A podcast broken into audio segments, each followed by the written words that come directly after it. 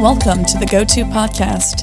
Each episode covers the brightest and boldest ideas from the world's leading experts in software development. Tune in for practical lessons, compelling theories, and plenty of inspiration.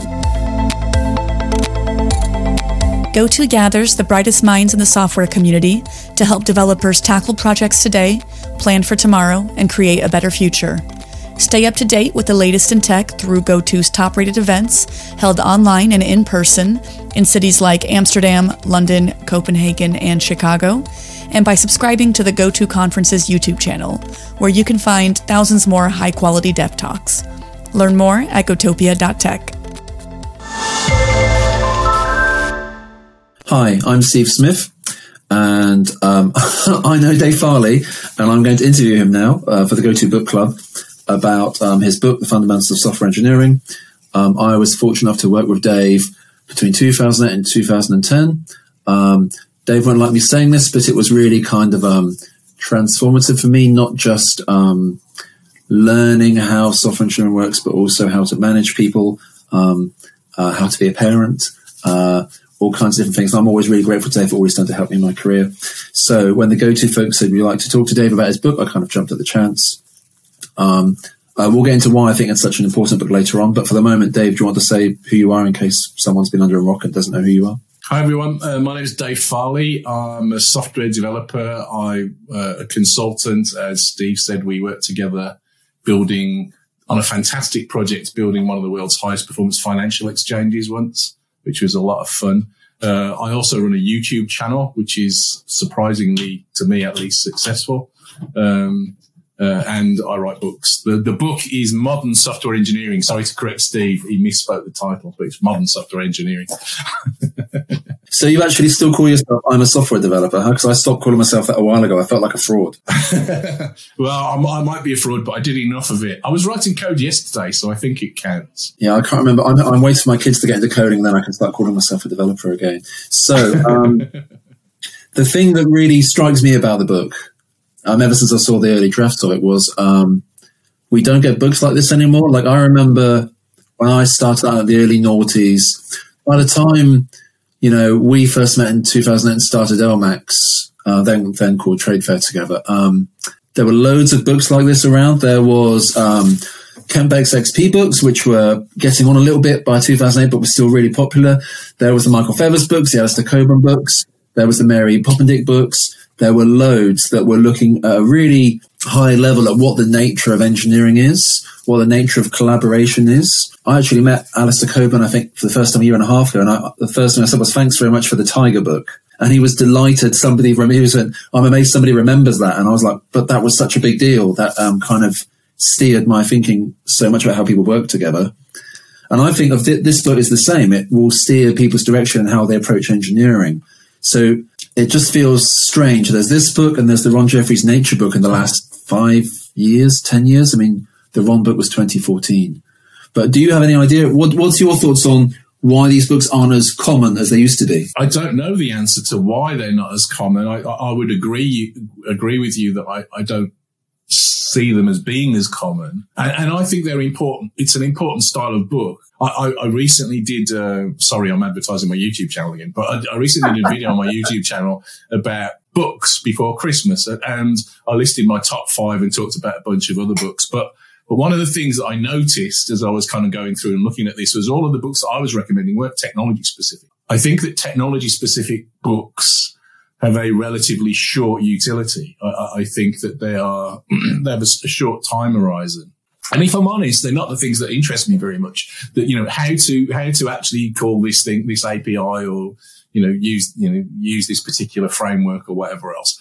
It's the sort of stuff that I'm going to learn online rather than buy, buy a book for on the whole these days. Yeah. Uh, or, you know, or play with the, the, the tech. And, and I think books are about ideas. I think there's a, they're the kinds of books that appeal to me. So one of my favorite books, my top one in my list was Domain Driven Design, which is a book that talks about design in the abstract and doesn't talk about that in the context of particular technology. And I think that's one of the missteps that we as an industry have taken in misunderstanding what software development is about is to focus too highly on the tools carpenters, yes, they can wield their tools with skill, but their job isn't the wielding of tools. Their job is the production of chairs or doors or windows or whatever else it is. Our job is not programming or programming tools or programming frameworks. I am not a .NET programmer. I am not a, uh, a Java programmer. I am not a C++ programmer. I'm a software developer and my job is to achieve some outcome with software. And it, you choose the tool to meet the problem rather than choose the problem to meet the tool. Uh, and, uh, and so the books that, that to me go deeper are the books that talk about that part of the problem, the, the problem solving, how we organize ourselves, how we structure our work in ways that are going to allow us to do a better job into the future. And, and those, those are the things that interest me. And, and certainly that's what I tried to talk about in my book. See, it's funny you mentioned the Blue Book by Eric Evans because I remember reading that and loving it. And I remember at LMAX, a few people failed the interview process, and we'd give them a, we would give them a copy and say, "You really need to understand this book." And yet, I still see so many companies where there isn't domain-driven design, not just in technology, but also in how they organize the in how they organize teams. It's almost yeah, it's almost like that book needs like a new version. Maybe I, we should just phone Eric and say give it another try. But um, yeah, uh, I know that um, actually I might do that. I know that when I wrote my last book around measuring continuous delivery, you know, I chose an abstract idea and went very narrow, much narrower than you have. But a few of the reviewers and some readers came back and said, can you tell us how to implement this? This isn't technical enough almost. Um, one person actually wrote to me and said, can you just tell me about the product I need to do this? And I was like, there is no, there is no product. you just, yeah. I remember I had to add a bit at the end that actually put in some buzzwords because people were moaning. So uh, have you had any feedback from people saying, enough fluff. How does this actually work for me when I'm trying to sort out my npm dependency horror? Not quite, no. So, so I, haven't had feedback like that. I, I, have had had feedback. The, the, the only negative feedback that I've had so far in reviews and stuff is that it's it's a bit iterative. So, so it, it, it cycles round because all of the ideas that are at the heart of the book are deeply interlinked. So it's yeah. difficult. So, so my book divides the problem up into two primary pieces. So I think that to do a great job of software engineering, we need to become, we as a profession need to become expert at learning. Mm-hmm. And so we need the tools of learning at our fingertips. And we also need to become expert at managing the complexities of the systems that we build because the systems that we build these days are too big to hold in their entirety in our heads.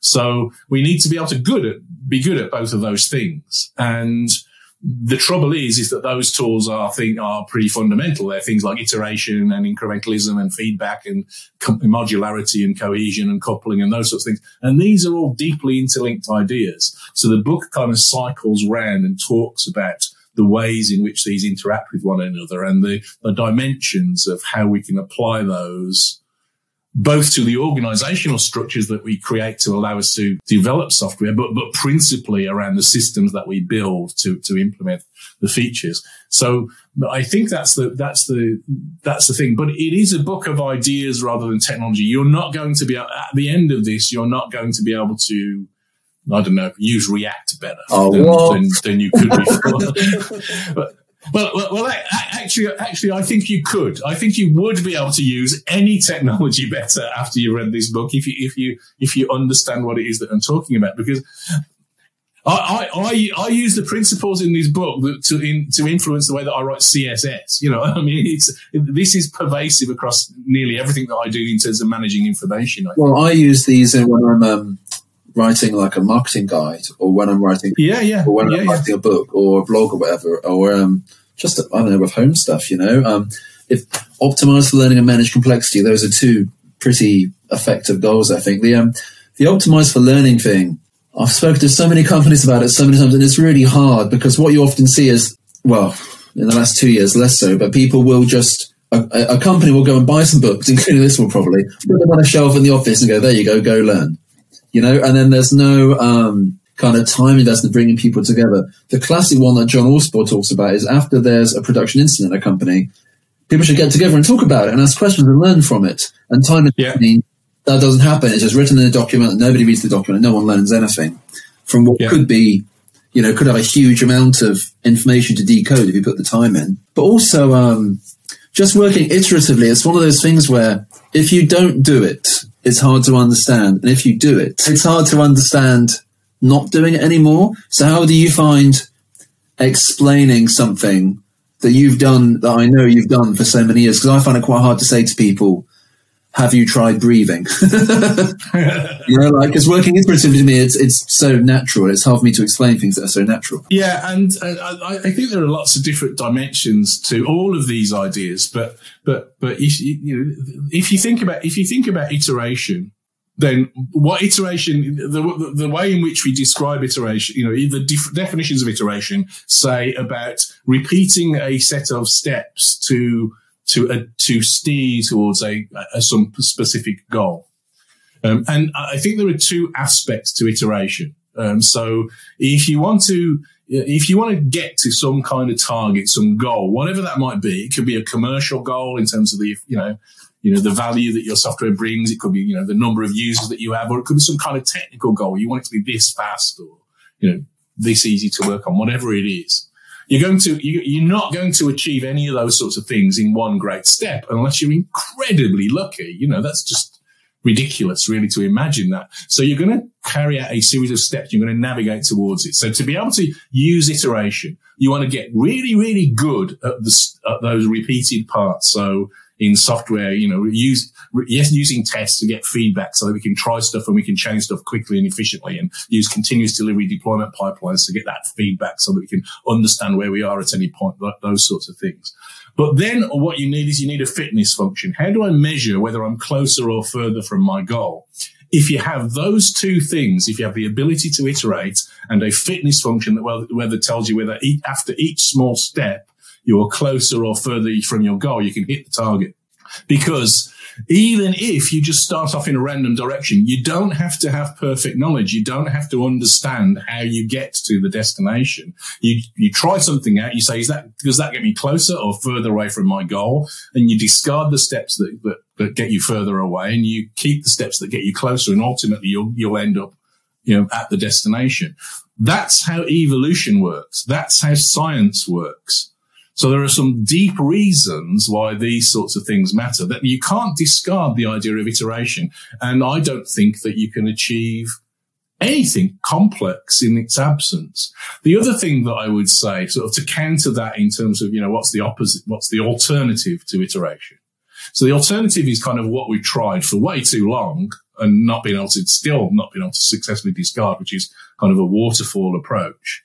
Uh, and a waterfall approach kind of starts off with the assumption that you can understand everything in sufficient detail to form a plan to get you to a to a destination, to, to a target. That means that it, at some level, it puts a limit on the complexity of the system that you can build. Because you've got to understand it in sufficient detail at the start to understand where it's going to get to you to the target. An iterative approach doesn't give, doesn't give you that constraint. Elon Musk is currently building spaceships in Texas to take us to Mars. They don't know how to do that. They still don't know how to do all of those things, the things that they need to do to achieve that. He, he starts off with the vaguest of goals. And after each change, says, does this get me closer to being able to get people to live on Mars or not? Yes, that's a good example. I was thinking about what you said about waterfall there. I think, um, it's fun to dump on waterfall, but I, uh, I guess the opposite of iteration for me, it's really like that foolish pursuit of perfection. It's that it's that idiotic idea that we can be finished.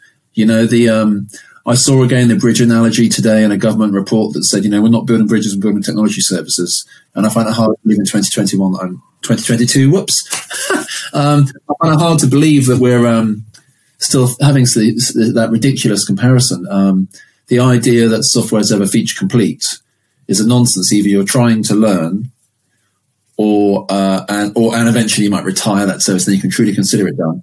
Or you're dying as a business because you aren't finding out what your users want. You're just assuming, you know, we can be feature complete now. Hand it over to Ops forever to run it into the ground because they've got no time or money for it to actually do anything with it.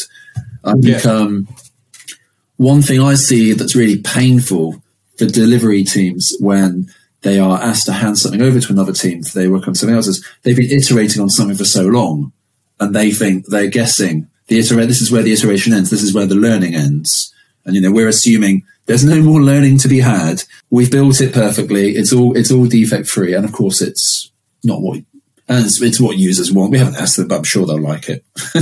yeah, and, and and that's part of the need for the iteration. You need to iterate on on your product direction uh, and so on as well. Part of the reason why te- technical practices like continuous delivery and deployment pipelines and those sorts of things are so valuable is because of what it gives to the the business. It gives them an ability to be a continuous delivery business and so experiment with business ideas and product ideas. Uh, and that's the real value that we are that we are bringing. If we can re- if we can work so our software is always in a releasable state, um, that allows us to make a change and change direction and say, oh, that was a bad idea. We're going to stop doing that. Or this is, it looks like a, this unexpectedly looks like a really great idea. So let's do more of that. We can observe those kinds of things. We can make those kinds of learning. We can take those learning opportunities and structure ourselves to organize our work to achieve them, which is kind of what I mean by working experimentally is to,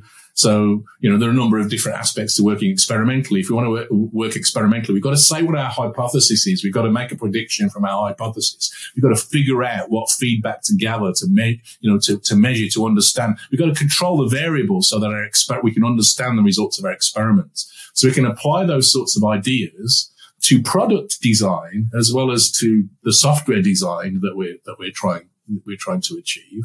Um, uh, and we can learn from those things too. And, and, so, and so, you know, this becomes, uh, I, this becomes these sorts of ideas, I think, become deeply ingrained, but, the, but at their roots, they are, I, I, I think deeply profound in terms of, in terms of their meaning that the stuff that I was saying about in terms of starting out without, without really knowing the answer or the destination, as I said, is, is really the different. It, it is really, it seems to me, without sounding too grandiose, the kind of the fire that lit the Enlightenment. It was the it was the idea of stopping relying on you know um, authority and expertise, you know, handing handing down rules from on high to um, uh, to starting out by assuming that you don't know the answer to something. So, uh, and being suspicious of, of your own ideas and testing them and validating them and, and learning from them. I'm up for half an hour talking about the Enlightenment. That'd be great. Um, I, I, I, again, it comes back though. I think it comes back to um, like be, um, like uh, being humble and having a logo and thinking actually maybe maybe we don't know everything. Maybe the person telling me all this stuff doesn't know everything. I mean, when you talk about um, having a hypothesis before making a change, it, it's really profound. And for so many people, it's just, I'm going to blaze in. I know what to do. And you, you, you really do have that career thing where you start out, you're like, I know, I know nothing. And then halfway through your career as a, a, software developer, at least for me, I was like, I know everything. And then by the time I got to LMAX, I was like, I know absolutely nothing. And then when I left LMAX, I was like, okay, I know some stuff now. And what I don't know, I know how to go and find out. Yeah. Now, that's the thing that when I'm um, interviewing people, for example, if they don't say I don't know at any point, I get a bit worried. If they say I don't know and I know how to find out, then I'm really excited. I'm like, oh, that's exactly what I want to hear. But I mean, I know you talk a lot about TDD as a as an example of the scientific method, and it, you know, it's obviously it's really effective, works really well. One thing that I don't think has ever taken off as much, which is a real shame, is acceptance test driven development. The idea of a developer or a business analyst sitting down, writing a functional test up front that fails because you haven't built the thing yet. And then you, you mark that test as ignored or something. And then for two weeks, that test is red or ignored. And then once you've finished the feature, it goes green. I, that was such a powerful technique we used at LMAX. So I used at other companies afterwards, like Sky and um, HMRC. I think we used it there. And it just amazes me that that never quite took off. And I think uh, BDD and SBE, whatever, you know, um, but the, the idea of I'm going to start out this new feature work for the next week or so by writing down the change it will have for um, our business model, the new functionality that will be delivered. And then I'm going to gradually break it down into TDD and work on it iteratively and keep building it, keep releasing it. It's just a shame that that never, never took off in the way TDD did. I don't know why it didn't. Really, it's a shame. Yeah, uh, uh and, and I, I, but I I think this fits into this kind of this this kind of engineering practice. So so you know if you want to work experimentally, then then you want to be able to, as we've said, form a hypothesis. And so what you want to be able to do is that you want to make a, you know, you're going to form, you're going to build your model for what it is that you think that you believe. So you're going to have some kind of idea of the, the next thing that you want to do, whatever that might be, the, you know, the next step that you want to take in your software or your product. And you're going to capture that in terms of the, you're going to come up with an experiment. So going to come up, so, so you're going to make a prediction of if I make this change, then I will see this result. If I am writing software that allows me to buy books on Amazon, then I should be able to find a book, put it in my shopping cart, go to the checkout and pay for the book. So I could write a specification in those terms that defines the desirable outcome that I want to achieve. And then I can do the work underneath until that specification is met, that outcome is, is achieved and we've got a result. We've passed. We've we've our experiment has been successful, and and and we've got acceptance for test driven development in the way that you've just described. I use it's one of the things that lands most profoundly with my client base too, in terms of in terms of coaching people to do a better job. And I've been doing this in complex environments for a while now, and it just works. It, it, it just works more effectively than anything else. But part of it is just I think if you get to the philosophy of what's going on here, the reason why it works is because what we're doing is that we're just being a little bit more cautious and we're thinking about this as an experiment. Each change to our product, each change to our technology, each change to our, uh, our organization or our culture, we're going to carry out as a little experiment. we're going to think, well, what does this mean? What would, where would we like to get to? What's the step that we'd like to take? How would we understand that step? How would we control the variables to see whether we, we've made that step or not and so on? Yes, no, that makes sense to me. I think um, also the size of the feedback loop that you can create is really key. You know, with TDD, with ATDD, you can really drive down that feedback loop. TDD, you can find in seconds, ATDD maybe in a minute or less. But there are some cases where you can't achieve you know, as small a field loop as you would like. So the easy example is, as we're on the Go-To Book Club, is I love going to Go-To conferences and speaking there, but I know from experience running conferences myself that um, you only get feedback once a year, so it's really hard to figure out what people actually want. And I think one way, I mean, I'd be interested to know what ways of using people try to get around feedback loops that can't be smaller. You know, you can't drive down to be really small unless you start running like it's a bit like chaos days or another attempt to drive down that feedback loop between instants, right? You simulate an instant to speed up that feedback. Simulating an entire conference seems like a bit much to do. Uh, one thing I do to actually with that large annual feedback loop myself is I cheat. I only listen to feedback from people who actually know conferences well enough to understand. You know, they understand that constraint of a year. They understand you can only do so much in a year. Like, what techniques have you used to try drive down feedback when it's when there's a hard constraint preventing you from having feedback in seconds or minutes. I think this is one of the many places places where where creativity matters. It's, it's one of the things, one of the conversations that I get a bit frustrated with sometimes uh, when talking about these sorts of ideas is I start talking about engineering and people start to imagining bureaucracy. You were talking about bridge building earlier on. People imagine that bridge building is some kind of cookie cutter Gantt chart driven bureaucratic process it couldn't be further from the truth, particularly if you're building the first ever kind of a bridge. It's going to be iterative and experimental and, and it's going to be feedback driven. You're going to be learning while you're doing that because, because I would argue quite the converse that the, one of the most creative acts that human beings undertake is engineering. If you, if you think about engineering in the context, I don't know, of building the Curiosity rover that landed on Mars or Elon Musk with his spaceship or, Tesla with their cars or, or Amazon, you know, build, you know, building, you know, the, you know, the, the public cloud. These are creative feats that are pretty much unprecedented and they work within boundaries and constraints of the, you know, the technical practicalities of physics or computer science to make these things work. But they, but they're certainly an act of creation. So if you want to be, if you want to be able to, you know, approach these things uh, from a, a creative point of view, um, then you, you, you want that you, you want that that fast feedback. And so part of the creativity that you need to apply is, you know, so if I value the speed of feedback highly enough, what am I prepared to do to get it? What am I prepared to sacrifice to, to get it? And, and I, and, and that's part of what I'm talking about in, in my book is that I think we should, we should be valuing these ideas so highly that they drive our decision making. So uh, as you said, feedback is vitally important. So let's imagine the difficult circumstances.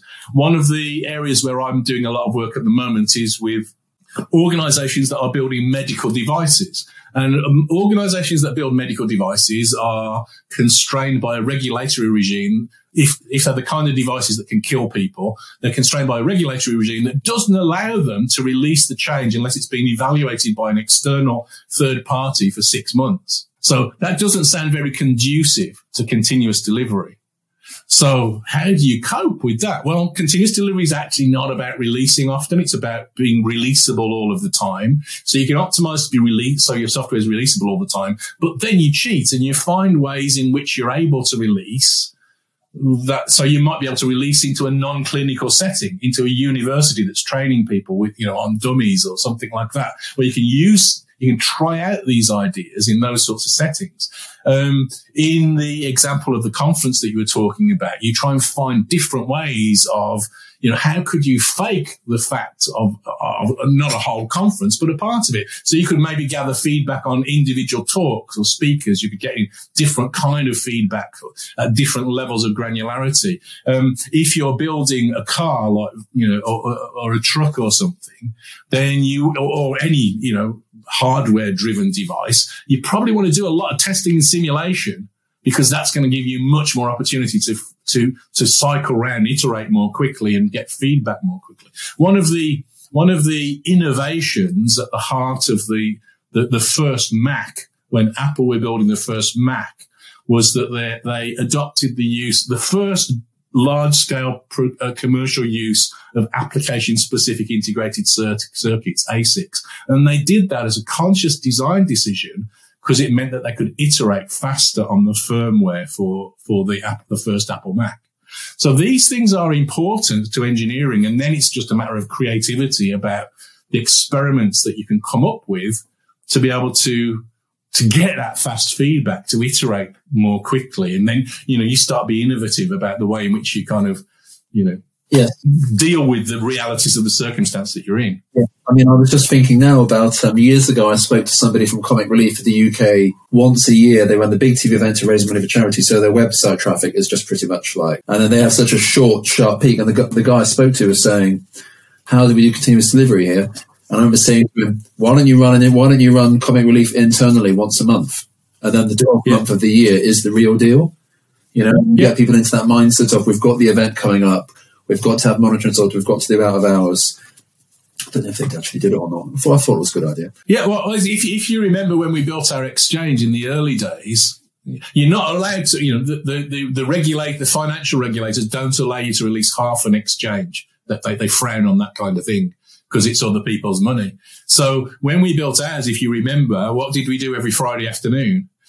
We, we, we, we took the afternoon off and everybody played at trading on the system, on the latest oh, version yeah. of the system in the company with fake money. I remember. Uh, and so we learnt loads from those little experiments.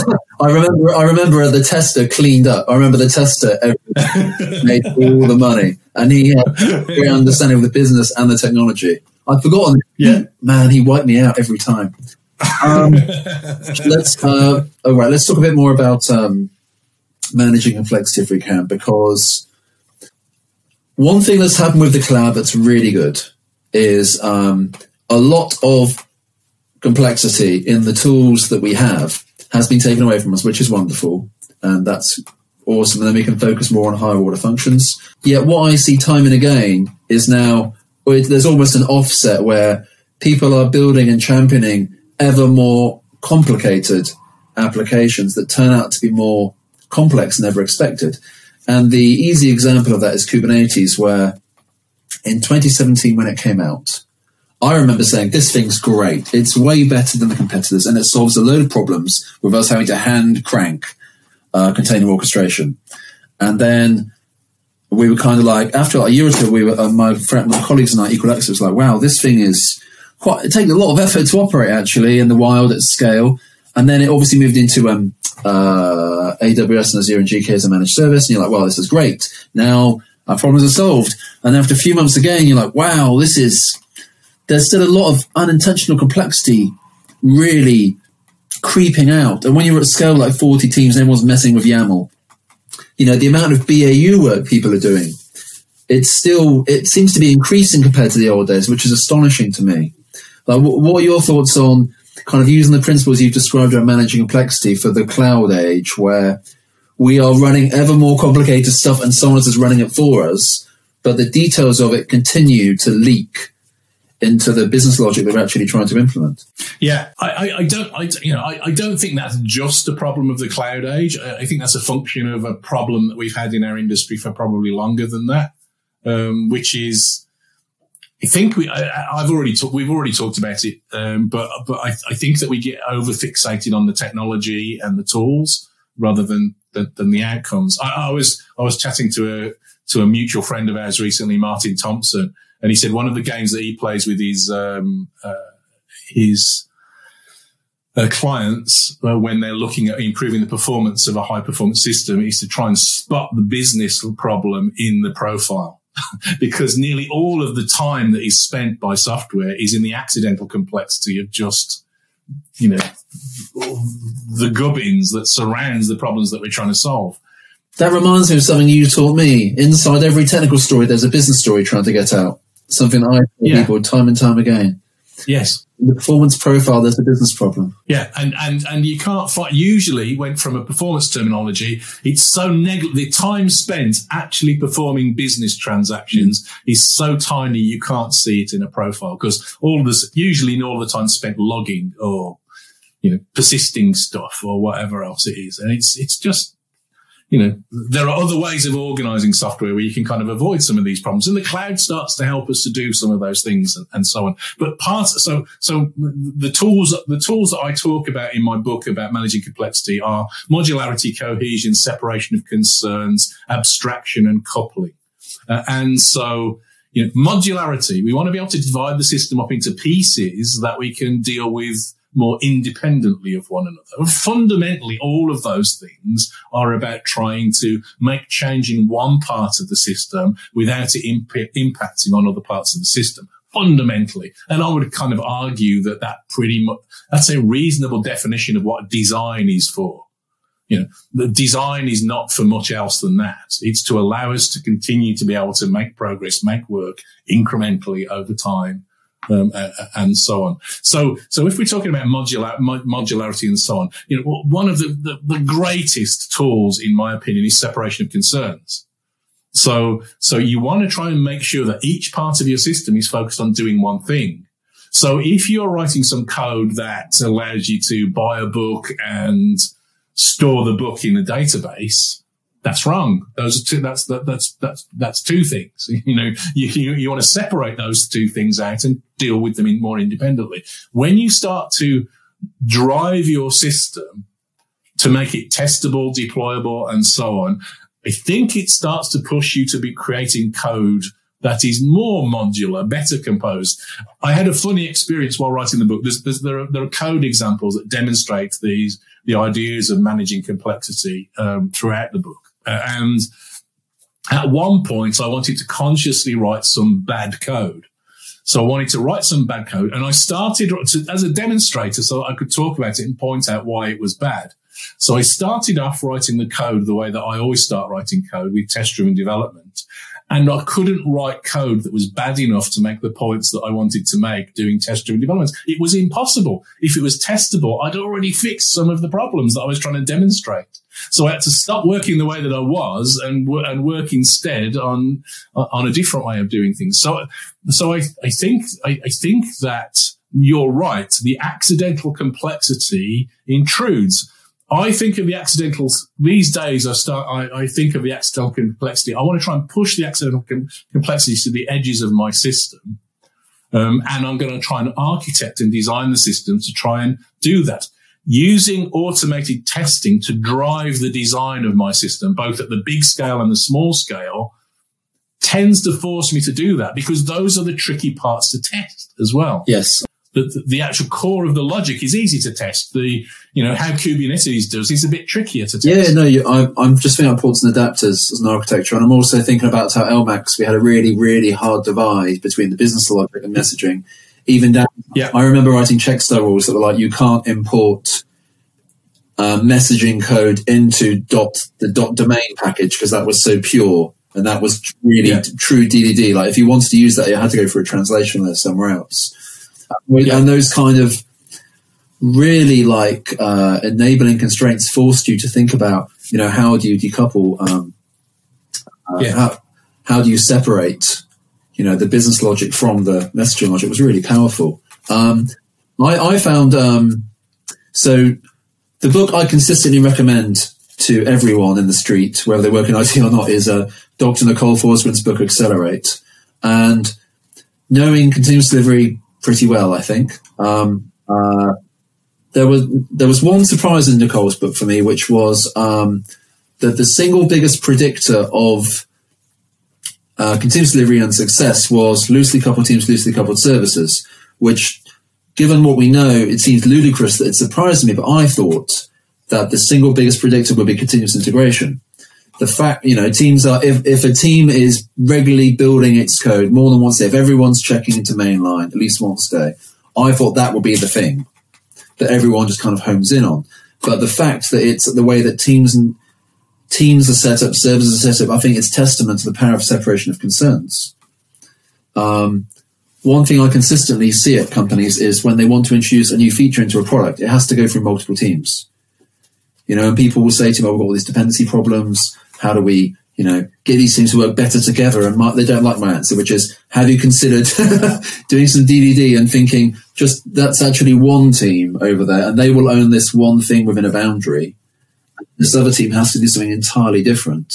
That, that I, I, think that touches on, touches on, on, on several problems, which so, so, so, one of the reasons that I wrote this book is is that you know I I think that um, engineering is an important idea. So so in other so so we've we've we've kind of grown this odd relationship with engineering in our discipline, and we've we've talked a little bit about it. So it seems to me that on one on one front we either assume that engineering means kind of bureaucracy and heavyweight processes uh, or on the other hand, we assume that engineering just means writing code. And neither of those things is true. Engineering in other disciplines is basically just the stuff that works. So if you're soft, if you're not able to produce better software faster, whatever you're doing isn't engineering. So the stuff that I'm talking about is is the stuff that allows us to do better software faster. Now, one of the things that you just alluded to from from um, uh, the Accelerate book uh, that that that, that Forsgren and, and our colleagues talk about is one of the other measures of success is the independence of those teams. Yeah, yeah, yeah. So the ability of those teams to make progress without depending on other parts of the organization. So autonomy of the teams. So what we're talking about here is building a development organization that is modular. Yeah. That's cohesive, where the bits are, the, the bits are close together and encapsulated within a team. That means that you need to use the technologies of separation of concerns so that each the, the, thinking of separation of concerns. Uh, and so you design the team to be an information processing unit that's more independent of other information processing units uh, and so, so the, the architecture of our system is mirrored in, in a more profound, deeper way than I think we sometimes think about than even Conway's law. Mm, yeah.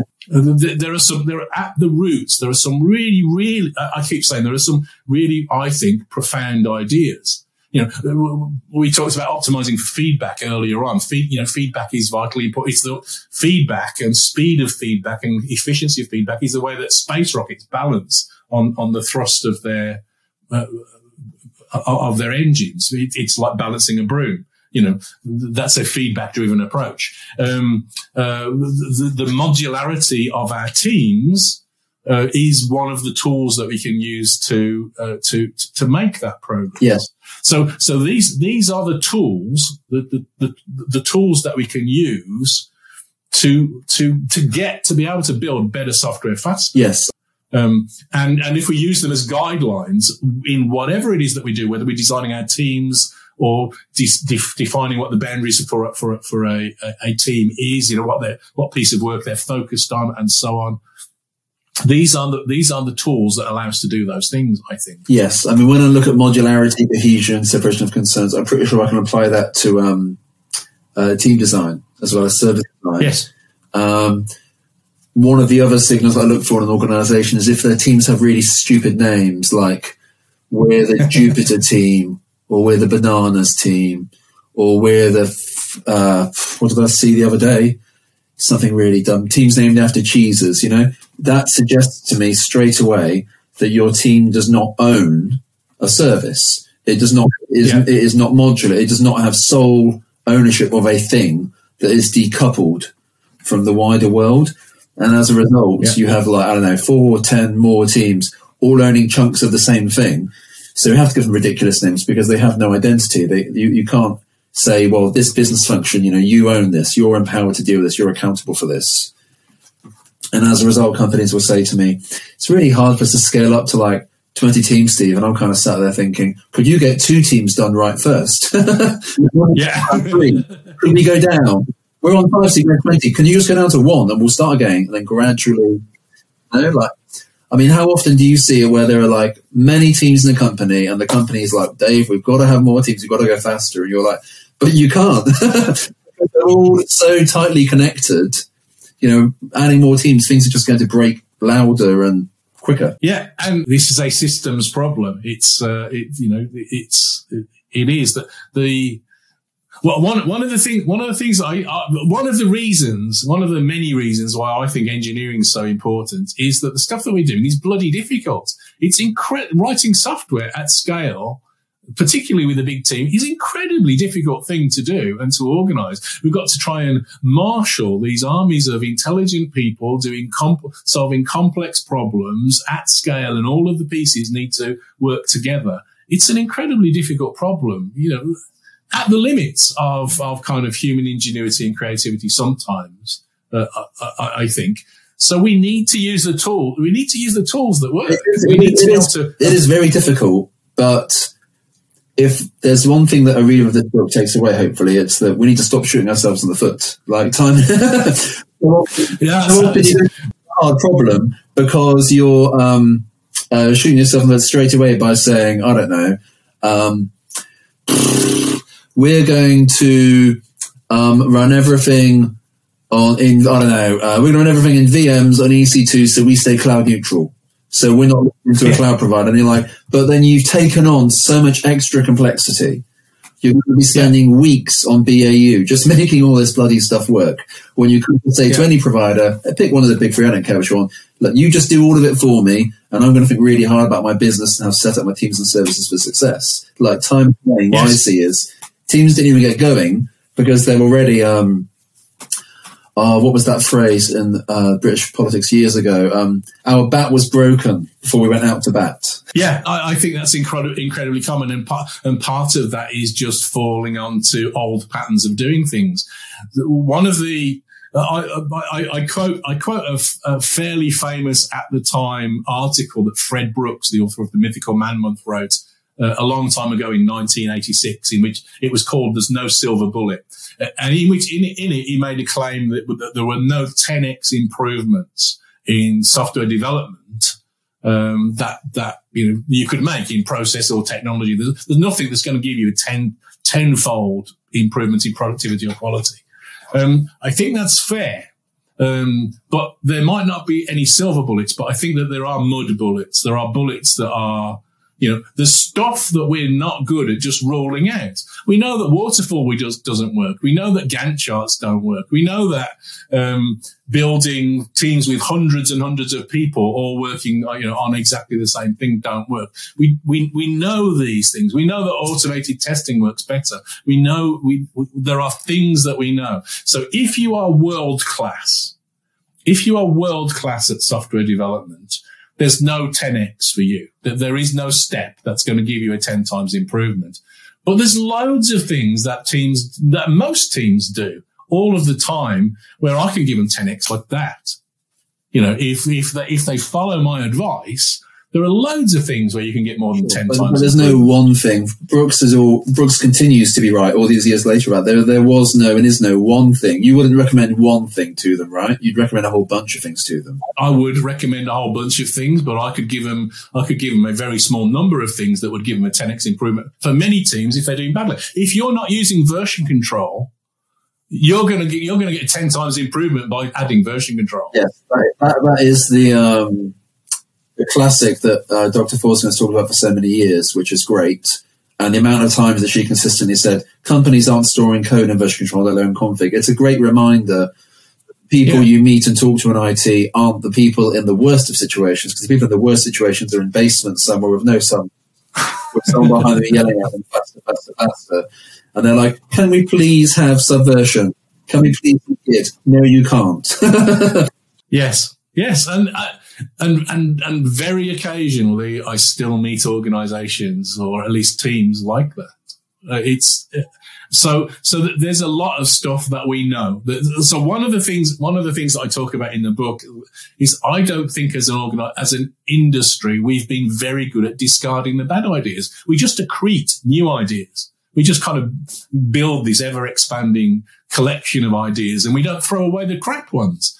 And that's partly because we don't have a model for what it is that we're doing. Yes, and there's also that ongoing joke about relearning. The old, I'm old enough now to see people doing stuff, and I'm like, I was doing that in 2004. Like, I, I you know, yeah. Um, and definitely when I see the, um, I don't know, the fixation on Git as a version control tool, I'm like, well, there's gonna. And when I say to people, there'll be a thing after it that we'll all move to. And people look at me as if I'm cuckoo. They're like, no, no, no, this is it. this is it. I'm like, we said that about the last one. we said the other, the subversion was it. And it's like, oh, we want it to be decentralized, Steve. I'm like, but we've all centralized in GitHub anyway. So what was the point in that? All we've got now is cheaper branching, which is a crap idea anyway. I, I, saw a funny, funny video on YouTube yesterday, as it happens, which was lauding the benefits of mono repos which is which is, I think is fair enough. I think there are benefits in mono repos. You you you you choose those, but it just amused me that you know that's another one of those cycles that we've gone around. So I'm definitely starting to sound like grumpy. No, no, no. I mean, um, we, we, did a mono repo at LMAX, and yeah.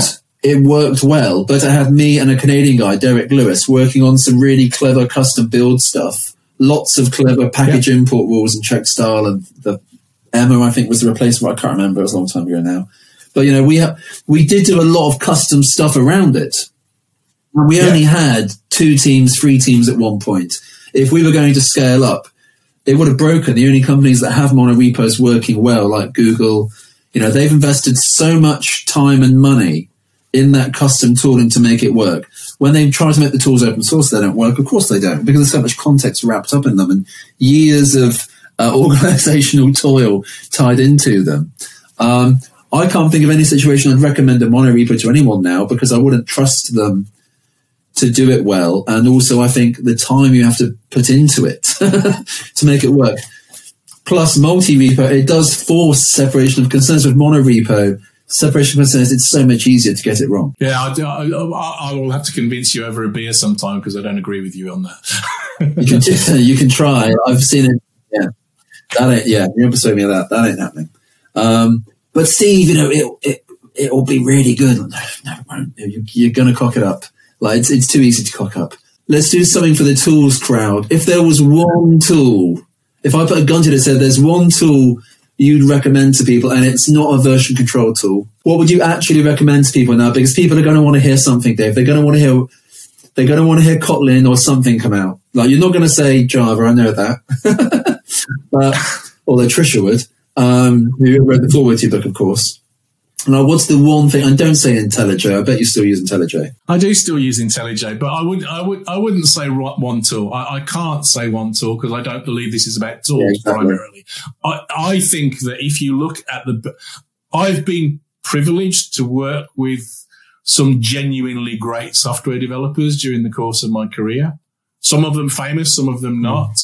Um, and my observation is that if you gave one of those people um, a task to do in a language or a tool set that they'd never seen before, they'd still do a good job. Mm-hmm. It's it's not about the tools. The, the tools are important, but I you know but but you can do a good job with any tools, and you can do a bad job with any tools. The tools don't define success. It's the way in which it's the way in which you wield them and the way in which you ultimately understand and solve the problems that we're trying to solve. We're not trying to solve using tools better. That's not the answer. And I, I, I think that you know, we can make progress with the tools. We have made progress with the tools. You mentioned IntelliJ. I like IntelliJ because it was the first IDE that really started supporting refactoring. And it did that in a fine grained simple way that allowed that to become completely pervasive in the way that I work. So one of the attributes of the way that I work is to, and, you know, I talk about in the book is the importance of making progress in small steps. So yeah, that's part of this iteration and feedback thing. You must make progress in small steps to up the rate of feedback and to, and, and rate of iteration. Um, and so, you know, tools that allow you to do that kind of thing are important. Tools that don't, that don't allow, you know, you can, you, there are bad tools for sure, but there aren't, there aren't, there isn't some tool that's going to make you a better software developer. I know. I wanted to wave the red rags. It's fun, but, uh, I, I, agree. I think that, um, it does bother. I, I do think that more in the last 10 years or so, more recently, people do come up chasing me for like a magic word. And when I say there's a magic yes. word, they feel like I'm, either they feel like I've let them down or they're keeping a secret from them. I'm like, there's no secret handshake. There's no, uh, you know, you're right, you got me. We're, we're keeping it from you. I, I, think that when you understand the ways to work in the fundamentals uh, um, of, well, modern engineering as you call it, then you do have more confidence. Like, I, I don't know the first thing about .NET, but given enough time, I'll do a pretty good job of .NET because I know how to test, I know how to think, I know how to experiment. I mean, I wouldn't be the person to pick if you want it done in a day. if you give me a few months, it will be uh, kind of okay. I guess when I think about, it, I think about the thing that came before it. You know, so with um, with Git, it did fix some things that Subversion was a bit of a pain with. But then, I think about two years ago, I went to meet Google about um, a big thing, and we were talking about Kubernetes, and they started talking about GKE, and I think they expected me to get down on my knees and say, "Thank you, Google, for GKE," and I was kind of like, Thanks for GDocs. It's amazing. the thing before GDocs was terrible, and they seemed almost alarmed that a, a, practitioner, a developer, maybe a developer still, was kind of like, "This is the tool. Like G Suite's great. Thanks so much. This is the one thing that I recommend to everyone where the tool before it sucks so much." Yeah, I think tools just kind of disappoint me now. Even something like, um, well, IntelliJ is still really good, but even something like uh, Kotlin has its flaws and I wanted to love Kotlin. It didn't quite happen. Never mind. There'll be another language tomorrow, Dave. They keep coming. Yeah. And it'll be the same as the languages that were invented in the 50s because all of them were pretty much. Yeah. okay. So, uh, will this, so I, I, remember a couple of years ago you were talking about wanting to do a book on this and I'm, I'm really, um, excited to happen. Is like, what happens next? Now you've done, now you've done your big floaty, um, uh, Uatu kind of book. Like I'm watching everything and I can see the fundamentals behind it. Like what comes after this now? Because you've you've done the big thing, right? You've done the um, really big book, the, the, kind we used to get in the noughties. Like what what you what how what are you going to build on top of this? I don't I don't. The reason that I wrote the book is that I hope that the ideas in this book help people to structure their learning in other parts of the, the discipline and, and, help them to build build better systems. I I genuinely believe that if you if you adopt the kind of approach that I describe in the book, you end up with better software, you know, delivered more more efficiently. I, I think that's true. So you know, part of my thing these days, I, I, I am increasingly moving towards the, as you say, probably away from writing software. I don't write software professionally anymore, really. But when I write software, I'm doing it to demonstrate ideas or to communicate. I'm starting to think of myself in a similar light to people, you know, the science communicators. I, I you know, I, I, am not practicing science anymore. I'm talking about describing it. So I'm, I'm which, is, which is equally important. Yeah, yeah. I, I think it's an important, an important thing that we need. We need those sorts of people too. So I'm doing that. So I, I, want to be able to try and help people to understand some of these ideas in a way that is genuinely helpful to, to them. But the, the windmill that I'm tilting at is that I'd like to try and move our people talk about post agile all of the time as though as our agile was a busted flush. And I think that's a mistake. I think that agile was a necessary and essential step from the kind of planned approaches that we were misguidedly trying to apply. I think agile was, was, was a necessary step, but is not enough. So it's rather like comparing kind of Newtonian mechanics with general relativity.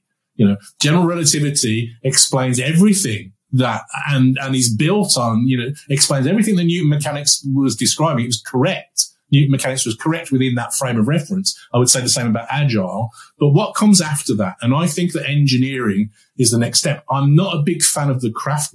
Again, I think it gave us some important steps forward. As you said, looking back to what was before, the software craftsmanship idea and stuff is, is partially correct, but not correct enough.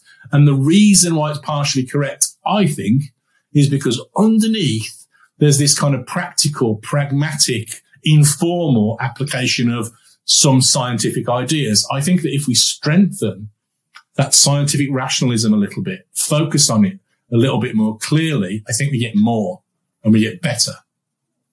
And that's what I'm, I want to try and communicate that. So, so the, the windmill that I'm tilting at is that, you know, ideally, I'd like people in university, you know, universities to start structuring their, their courses around the sort of stuff that I'm talking mm-hmm. about because, um, you know, at the moment, as an empl- when I was an employer of software developers, I couldn't, if I'm honest, I couldn't see see the difference between somebody that studied computer science or software engineering and somebody that studied physics or chemistry in terms of their their validity as a software developer. I would probably be happier taking a physicist because they're probably better at problem solving than somebody that did a CS degree. Was my impression at the time. And, you know, you'd have to brainwash them to kind of work in the ways that you wanted them to work in your organization. But at the moment, our educational establishment are not turning people out that are, yeah, are effectively trained to do, to do great jobs. I'm not saying that the people are bad. I'm not saying anything like that, but we're teaching them the wrong things because we are too focused on tools and technologies and, uh, and so on and not enough on the ideas of problem solving and those kinds of things, I think. So those are the ideas that interest me. Um, I don't know whether I've got another book in me. I mean, I'm in that post book period at the moment. Having, thinking, enjoying having written that, that stuff. Yeah, I, am I'm, I'm pleased to have written it, and I'm not ready to start anything new at the moment. But one one day, I can't remember who said I hate writing. I enjoy having written, which is definitely true. it's phenomenally hard to keep this many big ideas in your head in one book. I think is um astonishing. It is a lot of a lot of work. I, I think um, people don't realise, you know. But I, am not going to. I'm going to resist the craftsmanship rag rag you deliberately shoved in front of me there because there'll be people in the go-to book club that like craftsmanship, and I'm sure that there are. Won't know about Dan North saying um, craftsmen are romantics with big egos, which I completely agree with. like craftsmanship, please. Let's make the code even prettier. I'm stopping. Um, no, no, no. We're not going to do that. All right. Uh, what time are we up to? Let's maybe wrap up with something before somebody waves at me. Uh, I'm not going to mention DevOps because that would be too easy. Uh, oh, that'd be another. That'd be another one. People will be throwing stones at me next time I go to a go-to conference. Okay, so how about? So if we just think about the time between the continuous delivery book and this book, the, the, the two big books of yours. You did your deployment pipelines book on Leanpub, which I thought was awesome aside from something easy like uh, the cloud the cloud era beginning like between the two books like what big new ideas came out that you remember that really surprised you? So if i give an example um, uh, somebody at work said to me la- two years ago who would have known that you build it you run it was the hill you would die on steve?